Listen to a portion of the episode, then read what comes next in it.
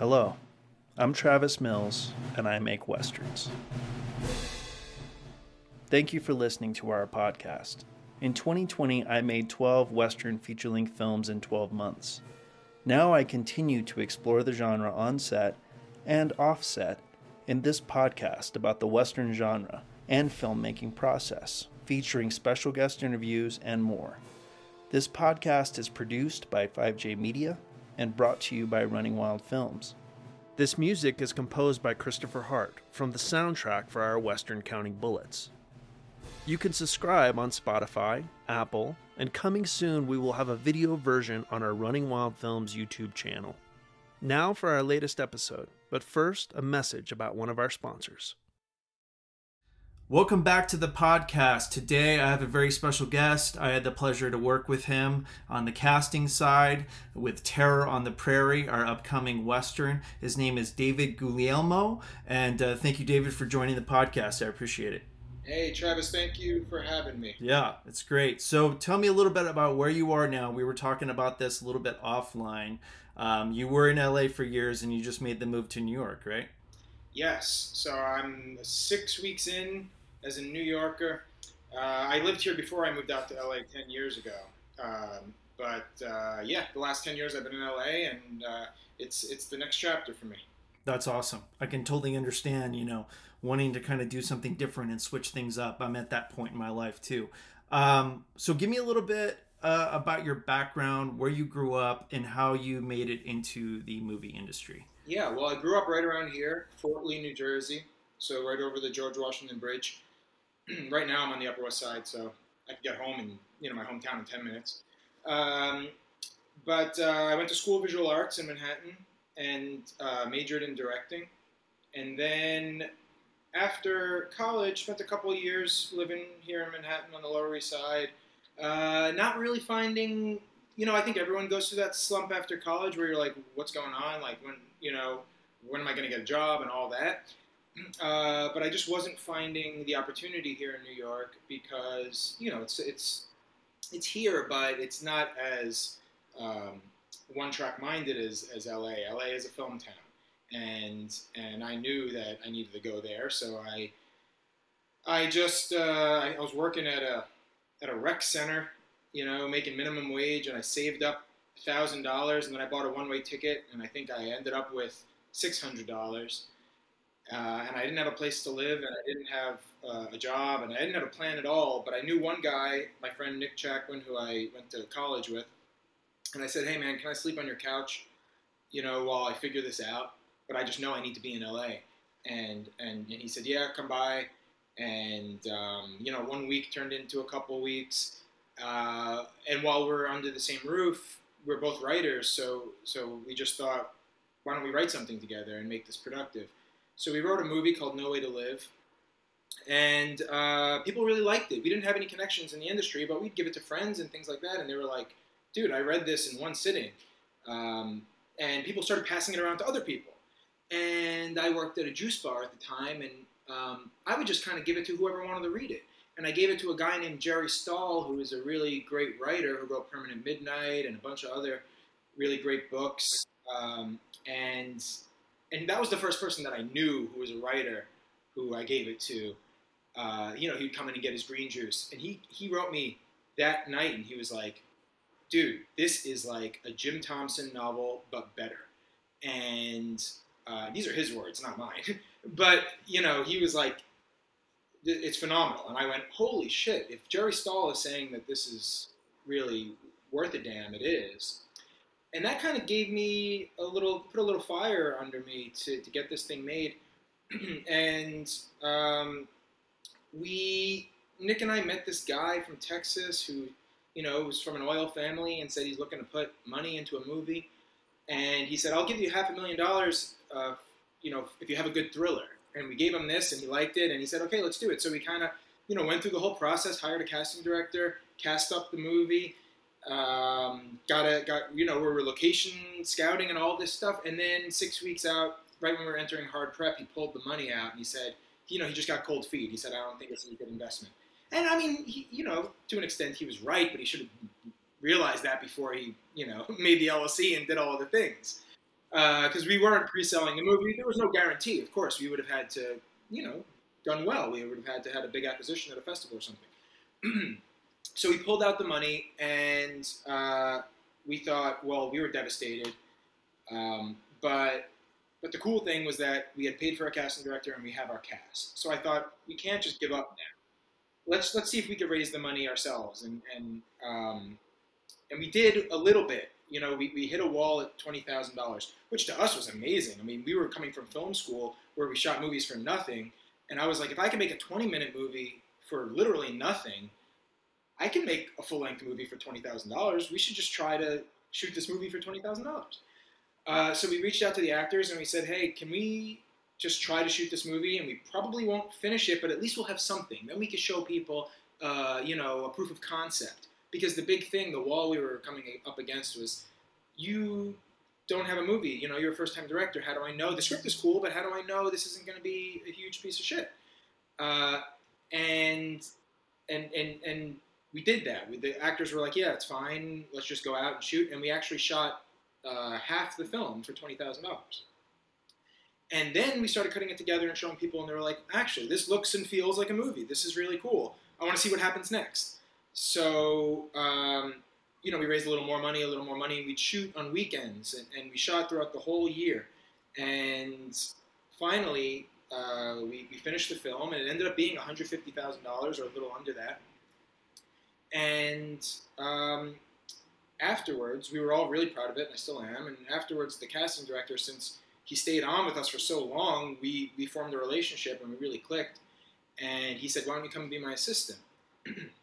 so uh, I did, and I cut my teeth with him doing like 20 films, and um, you know, over like a couple of years. And then I, I realized, hey, I'm really good at this, and and I, I can do this. And everyone I know is making movies in some capacity. You know, now after being in LA for a couple of years, all my friends were either acting or writing or directing or producing. So I just went out to everyone and I said, "Look, I'm a casting director now.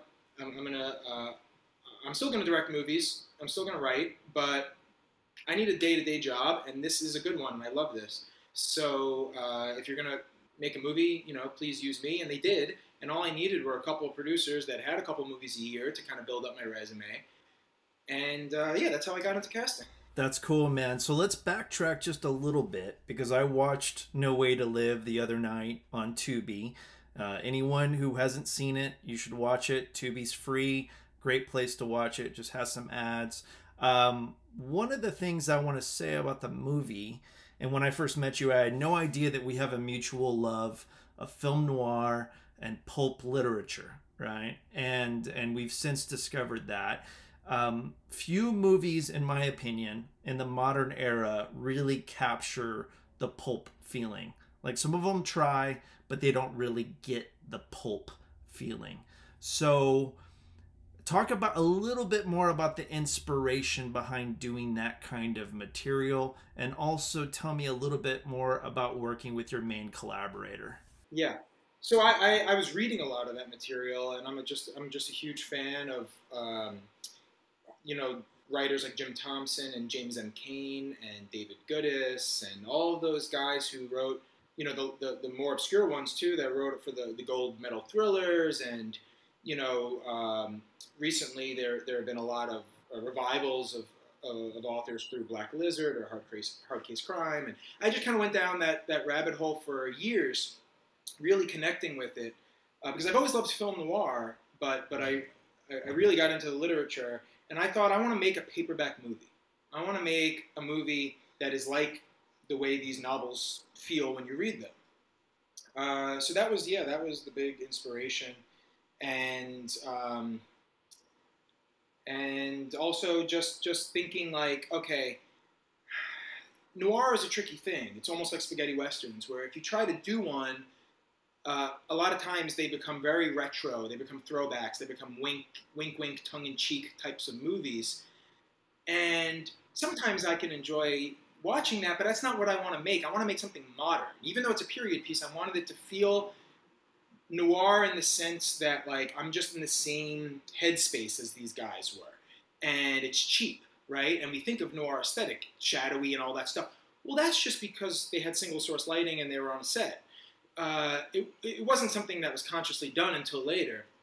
So I thought, okay, I'm making a really cheap movie, um, and it's about these people that are kind of really desperate, and like, how do I just get into this into this headspace and make my aesthetic and make the tone of it and make everything kind of just feel like I'm I'm I'm doing that same thing that Jim Thompson was doing, but now. That makes sense. That makes sense. What's your relationship like with your co-director? Like, how do you guys balance the? Because you guys have made this and then hospitality together a few years later. How do you guys balance the creative process together? What's that? What's that like? Um, Nick and I get along uh, really well, both personally and creatively. But I think I think that you know it's not something that's always going to work. I don't recommend it uh, per se, but for us, uh, we I think we complement each other in terms of our personalities. Um, I think you know on set we do a lot of we wrote the script together, so I wouldn't direct with him a movie necessarily that we didn't write together. I, I just wouldn't see the point. I think he would say the same thing. Uh, but since we wrote them together and we both want to be directors, we just thought, okay, like neither one is gonna like give the other one a gift here. Like we both want to do this. We both need to break into the industry. Let's just direct it together. And the key, the key is that whoever, if someone asks, if someone has a question, they need to ask a question. Whoever is closest, that's who you go to, and they're going to give you the same answer as the other one. So uh, we we just do a lot of prep and we figure it's not like oh this Nick does the actors and I do the cinematography or you know it's not like that it's it's it, we don't have fortes it's it's just get on the same page and and, and and and go beat by beat by beat on the script and on the shot list and on everything so we're completely on the same page once we step foot on set I love that. That's that's good advice for collaborators in general, but obviously, especially for people who are going to try to direct together or produce together. Um, I want to talk real quick about the casting and No Way to Live, and then we'll move on to talk about casting.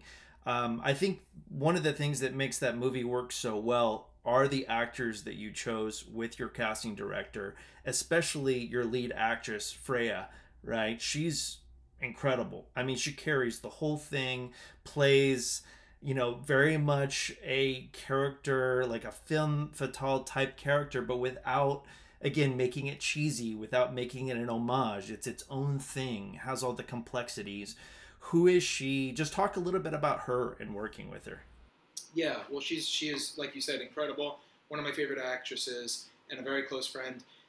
And i think it helped you know because she was so young when we when we did that movie and i think it helped that she hadn't seen these movies. She didn't know who barbara stanwyck was or who gene tierney was or you know what i mean? Like so so she's just coming at it. She's just duplicating what's on the script and trying to just embody that character and be that character. So there's no wink because like what what could you be winking to? She is completely like you know kind of in a vacuum in that way um, but but also um, she just she's just you know very wise very wise beyond her years and and um, just understood the kind of personality that you need to be, the kind of sociopathic personality that you'd need to be psychologically to, to, to be so manipulative and to do these things. Uh, it wasn't, ooh, this is fun, I'm going to play a villain. It was actually like really understanding what makes someone like that tick. And I remember talking to her about it back then and being like, whoa, okay, like this is, you know, um, she really under she really understood it and did her research on it. Yeah, she doesn't judge the character at all. She's just so honestly and sincerely the character in both her good actions and her, you know, immoral actions, which is which is what makes it, I think, so good. Um, she's on my list to work with now. So moving on to casting, I think that casting is kind of a little bit of a mystery process, especially for audience members who aren't in the industry. But I think it is a little bit of a mystery even for actors, right? Like actors kind of don't really understand what's all going on behind the scenes when it comes to choosing people for these roles. So a producer contacts you, you get hired as a casting director. Walk me through some of what that all entails. Um, so it really depends um, on what kind of film it is so let's say a producer comes to me and they have a fully financed film and they have firm dates and they just need me to cast all the roles. You know, maybe the leads are straight offers and and the supporting roles are auditions. Um, I just I, I, I write character descriptions, and I put out what I call a breakdown, so all the agents and managers can see it in whatever region that we're shooting, or, or maybe all over the country, or maybe all over the world, depending on you know what's needed and wanted on the film, and, and what the budget can handle, and all of those things. And then I get submissions and uh, you know for the for the leads i write my own lists and then the agents submit and i combine their ideas with my ideas and i check availabilities and i make the offers uh, or i set up you know director meetings or sometimes they audition. Um, but if i'm doing just you know the day players or the supporting roles um, you know I'll, I'll, I'll highlight all the people that are submitted to me that look appropriate for the role. I'll add some of my own people that i know from previous films and I'll send out now in, in a post-COVID world. I'll I'll send out self-tape auditions. It used to be everyone I would have sessions in the office, uh, but I haven't done that in years. so so now I'm sending out self-tape auditions, and then I, I I get all of them and I send them to the producers and the director.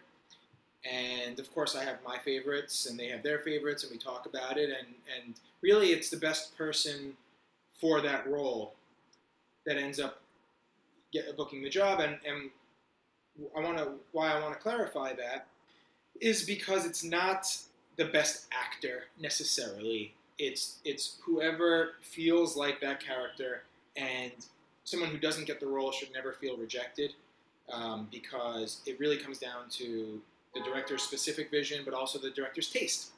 And um, there have been so many auditions where people read for me and I think they're really great and they don't end up getting it sometime. And I, and even if I agree that they weren't quite right for that I, I, go back and I end up casting them in other films um, because they're you know, there are just so many talented actors out there, and and uh, it's such a specific thing. It's so project specific when you're looking for these roles. Yeah, it's. I think it's good advice to people when when I'm working with actors or casting. I try to advise them that don't take it personally if you don't get cast. There's so many factors that are going into this, like you said, director's taste, and then and and so many different things. I, I was going to say sometimes we go, oh my god, we ended up with all blondes in this movie. Now I need a brunette or something to differentiate it for the viewer. Like, I mean, sometimes you wouldn't even realize uh, how how um, you know it, it, how uh, trivial it seems, but but these are all decisions and things that kind of you know contribute to the larger picture. Absolutely, and I think that if someone gets an audition, gets to tape, then they should feel pretty good about themselves because they're doing things that are working and then if they find themselves in the final you know five or ten for a role then they should feel even better because they're doing a lot right. Um, i wanted to ask you you know you said you haven't done in-person auditions for years it's been tapes. Does any part of you miss the process of doing in-person casting calls? Yeah yeah i do. I loved it. It was maybe my favorite part of the whole thing. Um, and I could do it. I could start it up again and have people in the room. But you know what? I, I happen to think that actors prefer this, and it's just the new way that we're doing it. Um, they have more control. You know, there are no nerves involved. I mean, I get it. Um, and I'm sure some people will differ. So I have some actors tell me that they really miss it. But I think this is the way it's going to be moving forward. Uh, and, and, I've accepted that. I'm okay with that. And it's allowed me to kind of um, you know, be in different places, and uh, it's definitely easier for both the casting director and the actor. um, I used to have session. It would start at ten in the morning. I'd break at lunch at one, and then I'd start again at two, and I'd go until five or six. And then once it was done, I had to upload all the tapes onto my computer because they were on the camera. And then after that, I had to answer all the emails that I missed throughout the day because I didn't have an assistant. You know, I was so so that was a really tough that was a really hard working time of my life. Uh, and um, I think that I I found now I could be more productive because I press a button and I know the self tapes are coming through, and I can do all these other things while that's happening simultaneously. Um, and it, it's a good thing ultimately. But yes, I do miss it because I, I like getting to know people, and, and I'm, a, I'm a gregarious guy, and I like to meet the actors, and I also like to uh, make adjustments in the room that could be very minor that maybe I don't want to bug them for. I don't like you know if it's a self tape, I don't want to say, hey, can they do it again for this one line. It seems a little silly, but in the room, you know, you do that and, and you know, you really put your best foot forward. So I, I, I do think that, that there's a benefit to both, and it's just a matter of kind of, uh, you know, the greater good, what makes sense for right now. Makes sense. You mentioned that the kind of the general process, if if a project is fully funded, has dates. So what happens? I'm assuming that you've done projects that weren't fully funded, didn't have firm dates. They're more in the development, you know, script, raising money phase. How do you approach that differently? Yeah.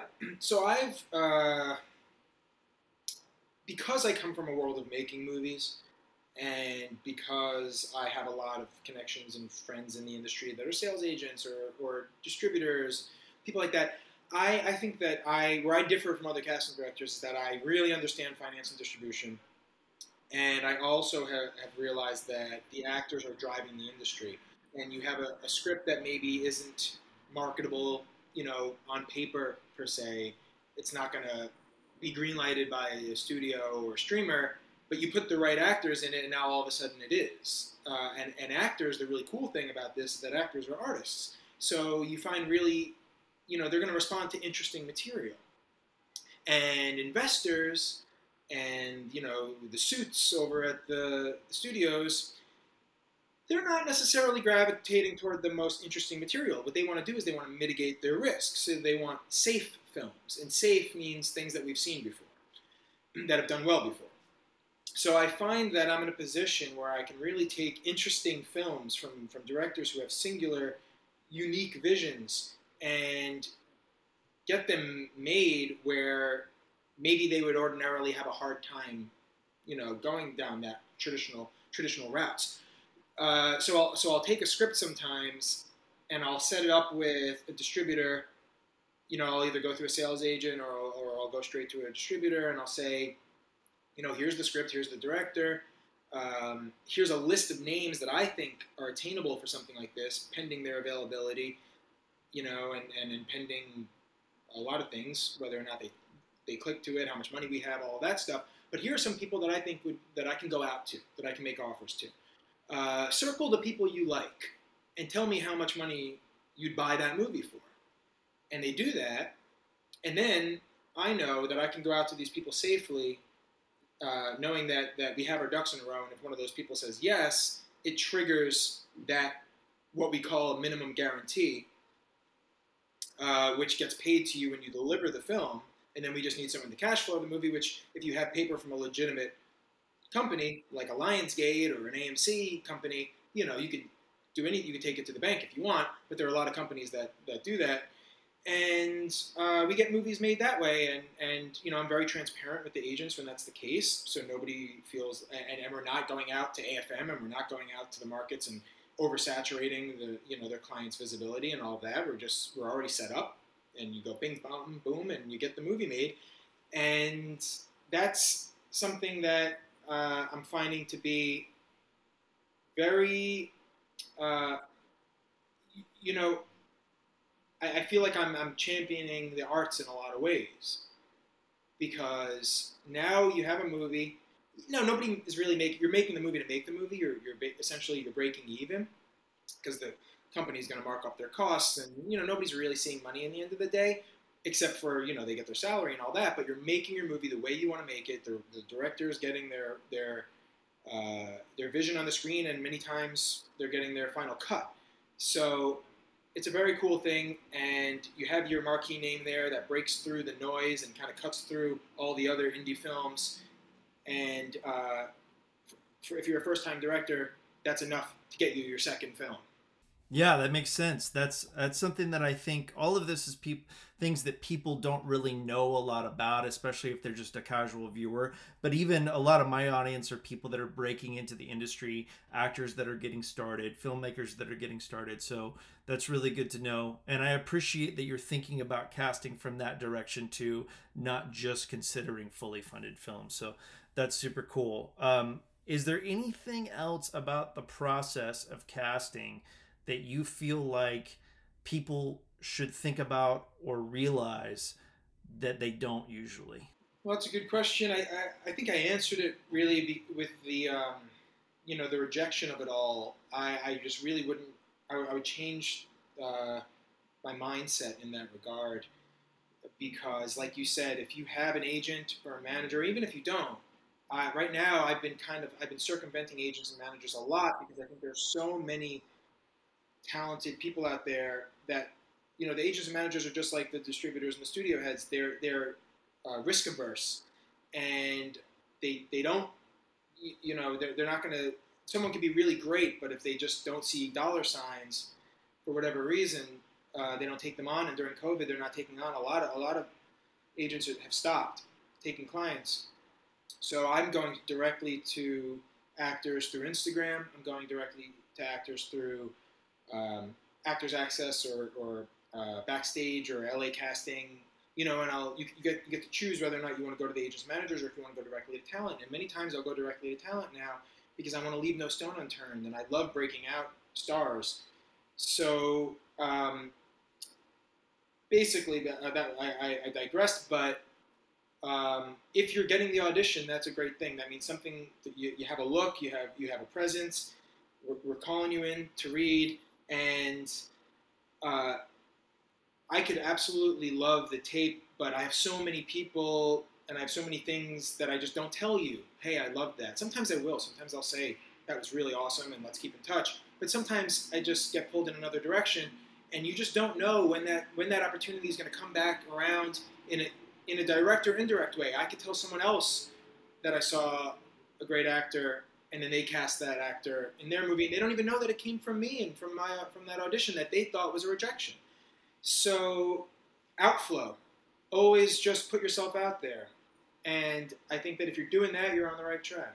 I think that's great advice. Um, real quick, just for the record, would you say that any person that's serious about being an actor and getting work has to be an actors access member and or backstage member. Um, that's my advice to actors that, that hey look just just pay the 70 bucks a year. This is an essential part of it. What are your thoughts? You know i'm not a guru and i'm also not um, i don't like these companies necessarily having a monopoly on on this.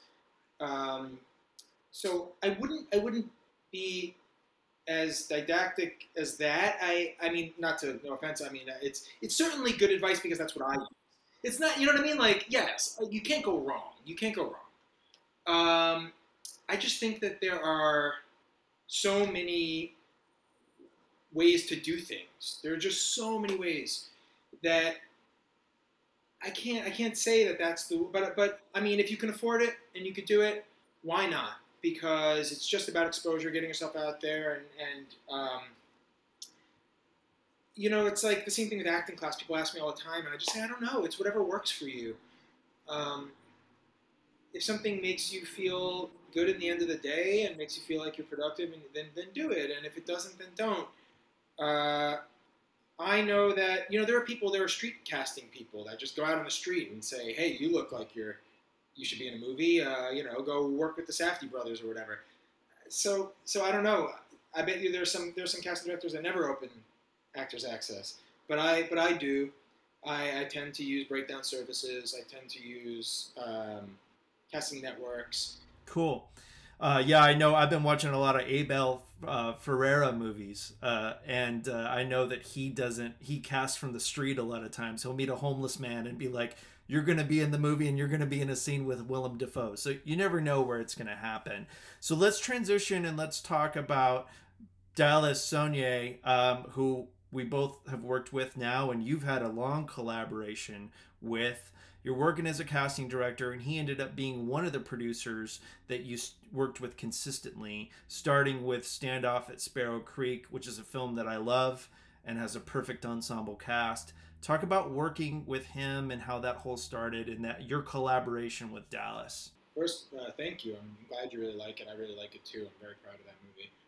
Um, so I reached out to Dallas because I think that uh, he was representing um, S. Craig Zahler, who's a writer director. Uh, I think Zahler is is you know top five most unique and idiosyncratic and special artists that we have right now working. and I I said this is when I was thinking about you know I, I wanted to I wanted a manager at the time to rep me for as a director, and I just thought, well, whose career do I want? well, Zahler. I would love that's the career I want. So I reached out to Dallas and I said, hey, I'm a director and I did this movie and take a look at No Way to Live and all that stuff. And he said, you know, I'm actually transitioning from from managing to producing. And I said, oh, even better. Uh, produce one of my movies, you know. And and and he was he took a look at everything and we, we couldn't really find a, you know the right fit, but he must have seen he saw in my in my signature that I was working at the time as an associate uh, for another casting director. and then, uh, you know, some time went by, and I started my own company as a casting director. And I guess he was keeping tabs because he, he's very good at that, at kind of connecting dots and realizing where people are and being on IMDb and all of that. And so am I. Um, so I was kind of following what he was doing. He was following what I was doing. and he reached out to me and said, I'm, I'm showing Zahler's next film Brawl in Cell Block 99. I'm screening it for WME for Vince Vaughn and Don Johnson. Uh, do you want to come? And I was, of course. So I went to the screening. It blew my mind. It's, it's an incredible film. And afterwards, he said, "I see you you have your own company. You're casting. I want to talk with you about that." And then he kind of got pulled off in another direction, and and I uh, also kind of forgot about it because I think it was like Christmas break, and I was going to Australia. So I went to Australia, and some some weeks went by, and then right in the new year, he reached out to me and said, "I have this script, Standoff at Sparrow Creek. It's really an amazing movie, amazing from a, you know amazing script from a guy named Henry Dunham. It was on the blacklist, and we had all these stars circling it. Um, at, the t- at the time, Armie Hammer before he got canceled, and a couple of other people who were interested, who showed interest, but it was right when Trump got elected there was uh, it, the movie's about a militia, and people just didn't want to be seen in that light, and they didn't want to be uh, they didn't want the film to be uh, interpreted as a pro militia or you know humanizing these people, which it does, and and or being you know God forbid a right wing movie. so so uh, they all kind of dropped out and went and did their left wing movies and like Call Me by Your Name, and um, and, and, Dallas was really, really passionate about the movie. And every once in a while, he gets very passionate about a movie, and he just says, you know, fuck it, let's just make this for whatever we can. And I think that you know the pull the trigger number was five hundred thousand dollars. Now it's very liberating because we don't need a name uh, you know, it's great if we get one, but it's just like cast the best actors you want, cast the, you know, the, and, and let's just make this movie. And uh, we ended up getting an, an, incredible ensemble because when you have a script like that, they all want to come and play. So James Badge Dale and Brian Geraghty and Patrick Fischler and Happy Anderson and you know just the list goes on of all the people that I took note of and all these other films that would just pop in and, and really make an impression. Let's give them a lot of screen time this time, and um, and I'm just really just I think someone called it the Avengers of of character actors, and I really uh, I love that because I really think it is, and it ended up being a really great film. It went to TIFF, and it premiered there uh, to great reviews, and to this day, I think I probably get the most work from that movie. People reach out and say to me how much they love it. So that was a really special one. And we had such a great time, me and Dallas working. I think that we have the same sensibilities and we communicate really well. And we're both really hard workers around the clock. You know, text each other at midnight about what actors you know are available and all that, which no other casting director is really going to do. They're not. you know, it, it's like five o'clock, six o'clock hits and they're gone. And, and even within working hours, you get their assistants. You don't get them. So the fact that we have this you know, text message chain that's never stopping, that's that's a really important thing when you want to when, when you when you're making down and dirty indies, right? When you need that quick response time and that kind of passion that that's going to mirror everyone else, the director and all that. So he hired me to be the head of casting for his company Cinestate, uh, and then uh, right after that, he didn't even tell me this was going to happen, but I saw that he bought Fangoria, the, the legendary horror magazine that I grew up subscribing to, and I was very, very excited about that.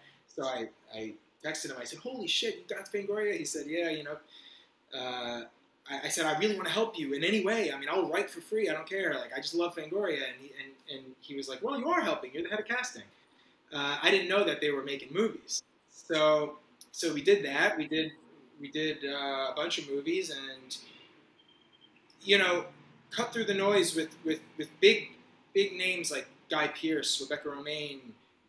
I mean, I, I put together a, a, an ensemble that rivaled Sparrow Creek in terms of midnight movies called VFW, where we had Stephen Lang, William Sadler, David Patrick Kelly, Fred Williamson, The Hammer. You know, all these people that we grew up watching in exploitation, grindhouse, midnight movies, genre movies, classics, uh, and that did the festival circuit, and that did really well. So we just had this this really this great run, and and then and then he shifted, uh, rebranded, and now we're doing movies with Daily Wire. So we did Terror on the Prairie, Gina Carano. Uh, we did Shut In with Rainey Qualley and Vincent Gallo, who was one of my absolute favorites. And we did Run, Hide, Fight, which is a whole other story, another passion project on par on par with with with um, with Sparrow and you know Bone Tomahawk before that. Dallas, you know, mortgaged I think his company to, to make the movie, and um, you know it took me two years to even get help. You know, I was doing I was trying to get names involved, and everyone was scared, and eventually we just said.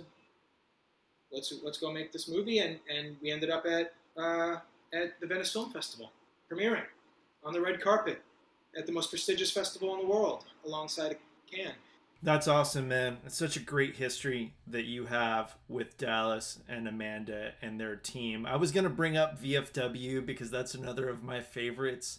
Um, you used a lot of guys that we see maybe pop up here and there in genre films, but it's the way that they come together as a team, as kind of a modern day wild bunch and the way that the script plays and the director used them and that you guys as a team brought them together that really like it's to me when I was watching it, I'm like, this is Martin Kove's best performance in years, if not ever. This is Bill Sadler's best performance in years, you know, and to have all of those lined up, I, th- I think it's a really, really special movie. So kudos on that one for sure. Thanks. Yeah, I really love it too. And those guys just clicked the second they got on set and you could see you could see the chemistry and the camaraderie.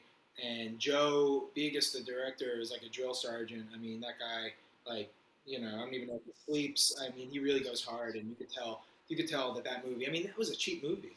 That wasn't an expensive film, and it looks just like. I mean, it, it's it's really like in a, for a contained movie. You have so much practical effects. I use it as a as an example when anyone says to me, oh, we need, you know, we need $5 million for our movie because there's a lot of practical effects. I go, no, you don't. Look at VFW. Oh, yeah. Yeah. There's so many, uh, yeah, the, the gore effects in that movie are incredible. It's, it's, it's probably, I think it's probably Dallas's goriest film, which is saying something. but uh, it, it's so well done. I, I really loved it. Um, before we move on to talk about Terror on the Prairie, which I definitely want to focus some time on, um, I just wanted to say also comment on what you were saying about responsiveness and all that. Um, that's something that really impressed me with Dallas is that not only did he respond when I first reached out to him, kind of the same way that you did, um, and this is a really busy guy and, and a guy with an amazing amount of credits, um, but he continues to be that way. And he tries to follow up with people as much as possible. Um, whereas, you know, some of the producers I'm working with now, once Friday 5 p.m. hits, you're not hearing from them again if you're lucky until Monday at 9 a.m. Like I said, if you're lucky, you'll hear from them then. So I think there's, you know, obviously you don't want to have this thing run your life so much that you don't have any free time or that you're not living at all. But I think Dallas you and, and, I'd like to include myself in that camp. We really are doing as much as possible to constantly be working and doing the best job we can. Yeah, no, you're a great you're a great connector and and uh, networker, and just coming and reaching out to me to do this podcast. You know, it's like this is what we need to be doing. Dallas is very, very inclusive, and you know, I, I, I try to be the same way, and I am the same way. I probably respond to 99% of my emails. The 1% are the people that you just know are crazy. But I respond to everyone, even if it's just to acknowledge, if, if it's just to say, you know, hey, I got this, I'm keeping you in mind. and Dallas is, yeah, uh, you know, it's it's just it's honestly just being smart. They had the old expression is that you know the door opens for for someone in, in Hollywood and then the door closes behind that person. And a lot of people, when they become you know established, they close the door behind them, and it's it's really silly because uh, you're le- like, why wouldn't I want to see someone who's incredibly talented who needs a shot, who you know I mean, it could even be opportunistic. They're going to work for cheap, right? It's their first movie. like you're getting them before you're, you know, before anyone knows that they're the next so and so. But but it's like, uh, yeah, it's just it's just it baffles me how how people can be so um, so closed off to opportunity for themselves and for other people. And when I was knocking on doors, and I still do knock on doors, you know, I always think of it as as I'm presenting you with an opportunity. I'm not asking you for a favor. I have something to offer. It's special. It's what I do. Either you click with it or you don't, but but it could potentially be an opportunity for you. Yeah, I think that's a good way for people to think of it too. Is that that you're you have something to offer, and to also think of what you do have to offer to make it a benefit for that person you're reaching out to. Um, so let's switch gears. Let's talk about the last project that, that we worked on together, Terror on the Prairie. It wasn't your first Western because I was looking at your credits and you'd done some casting for a film called The Pale Door, which is on Shudder. Um, and I, I've actually worked very briefly with Bill Sage, who's in that movie. I haven't had a chance to check it out. But what specific challenges are there to casting a Western? versus any other genre? It's a good question. You know, and you know the answers to this probably better than I do. Um, I actually made a, western as my thesis film in college, um, and it was five thousand dollars, and it was called Damn Your Eyes, and it was a twenty-minute long western. And my first feature script that I ever wrote was the Damn Your Eyes feature, because I wanted the, the short to be a proof of concept for the feature. So in many ways, doing westerns now is, is full circle because I've always wanted to make westerns. Um, I think I think the answer to your question is just um, authenticity.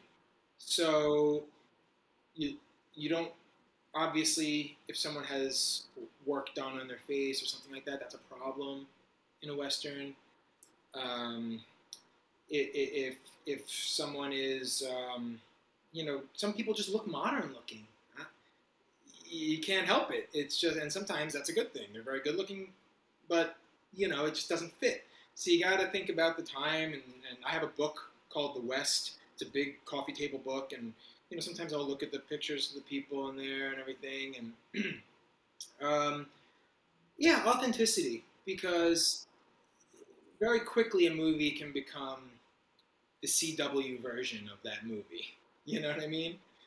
And when you're in LA, especially, it becomes the pretty person movie very quickly. And not to say the cast of terror isn't good looking; they're all very good looking, but there's there's a grit to them and there's a realism to them. And um, and yeah, Pale Door was was similar. Pale Door is also a horror movie. Uh, so I, so this one was like the re- my real real you know true western i think yeah well that's that's i'm glad that you value the authenticity and i think that's why like during the process of working together on terror you guys reached out to me about possibilities for some of these smaller roles is that my people kind of can bring that authenticity and might have a little bit of an edge over someone who might have 20 great acting credits, but they're just kind of a pretty boy and they don't know how to ride a horse. They don't know the wardrobe. They're just not a Western person, you know. Um, obviously, like someone like Sam Elliott brings so much authenticity to a role that he walks on screen and you just feel, okay, this is a Western. So there's a lot of a lot of value to that, absolutely. Yeah, that's another thing. Riding a horse and um, in this case, uh, doing some physical work. There were stunts. There were things that you know not a lot of actors are going to be able to do. Uh, so no, you were a great help. Really, uh, I mean, the people that you brought, um, Tom, uh, Tom Drac, right? He was really great. Um, so, so I think that yeah, you're in the movie. So, so you were invaluable here. Thank you. Yeah, I was in the movie a few times. I didn't, I didn't think I was going to be in it at all, and then all of a sudden, you know, you're, you're playing a character, then you're coming off a horse in a stunt, then you're getting tackled by Cowboy Cerrone for another stunt. So, that's why again like you can't take like you said before you can't take things personally you can't get discouraged. Something you do today might pay off months from now weeks from now. Um, just put yourself out there, do your best work, and then be open for the opportunities that are going to come. So I've seen that, saw that firsthand with you guys, and and I tried to remind all of my people that auditioned for that is, you know, you're in contention for roles that they're normally looking at semi names for. So you should feel really proud of yourself to be here on that stage trying. Yeah, absolutely, hundred percent. Cool, man. Well, um, is there anything else that you want to share with people about you, your work, what you're working on next? Um, I well, we have a lot of ex- exciting things with Daily Wire uh, that I can't speak about yet, but we definitely have uh, a lot of a lot of exciting things in the pipeline. Um, I'm directing a movie, and that's going to happen in um, either September or October. I'm trying to nail down the dates, and it's it's another noir. So I'm, I'm pretty thrilled. Uh, and just a lot of casting, a lot of casting. We have a, I have a horror movie right now shooting in Kentucky. I have another horror movie right now shooting in Oklahoma City. I have, you know, so it's just like, like, I, I just want actors to be able to reach out to me and, and um, even if it's just saying hello, uh, here's my headshot, because you never know. I could just, you, you know, there's always stuff happening, and um, and I like it's a small world, the film world. I like keeping it that way. I like having the it be a community and knowing everyone. And I'm really happy that we connected. Absolutely, man. Well, I'm gonna. I think that the knowledge that you've shared in this podcast and the knowledge you've given me so far is invaluable. And I plan to encourage all of my people to follow you and and see all these cool projects that are coming up. And I'm looking forward to seeing your next noir um, because I loved No Way to Live. I haven't seen Hospitality yet, but I'll be watching it soon. And then whatever's next, that's great. So thank you so much for doing this podcast, David. Of course, Hospitality, by the way, is also on Tubi and also on Vudu.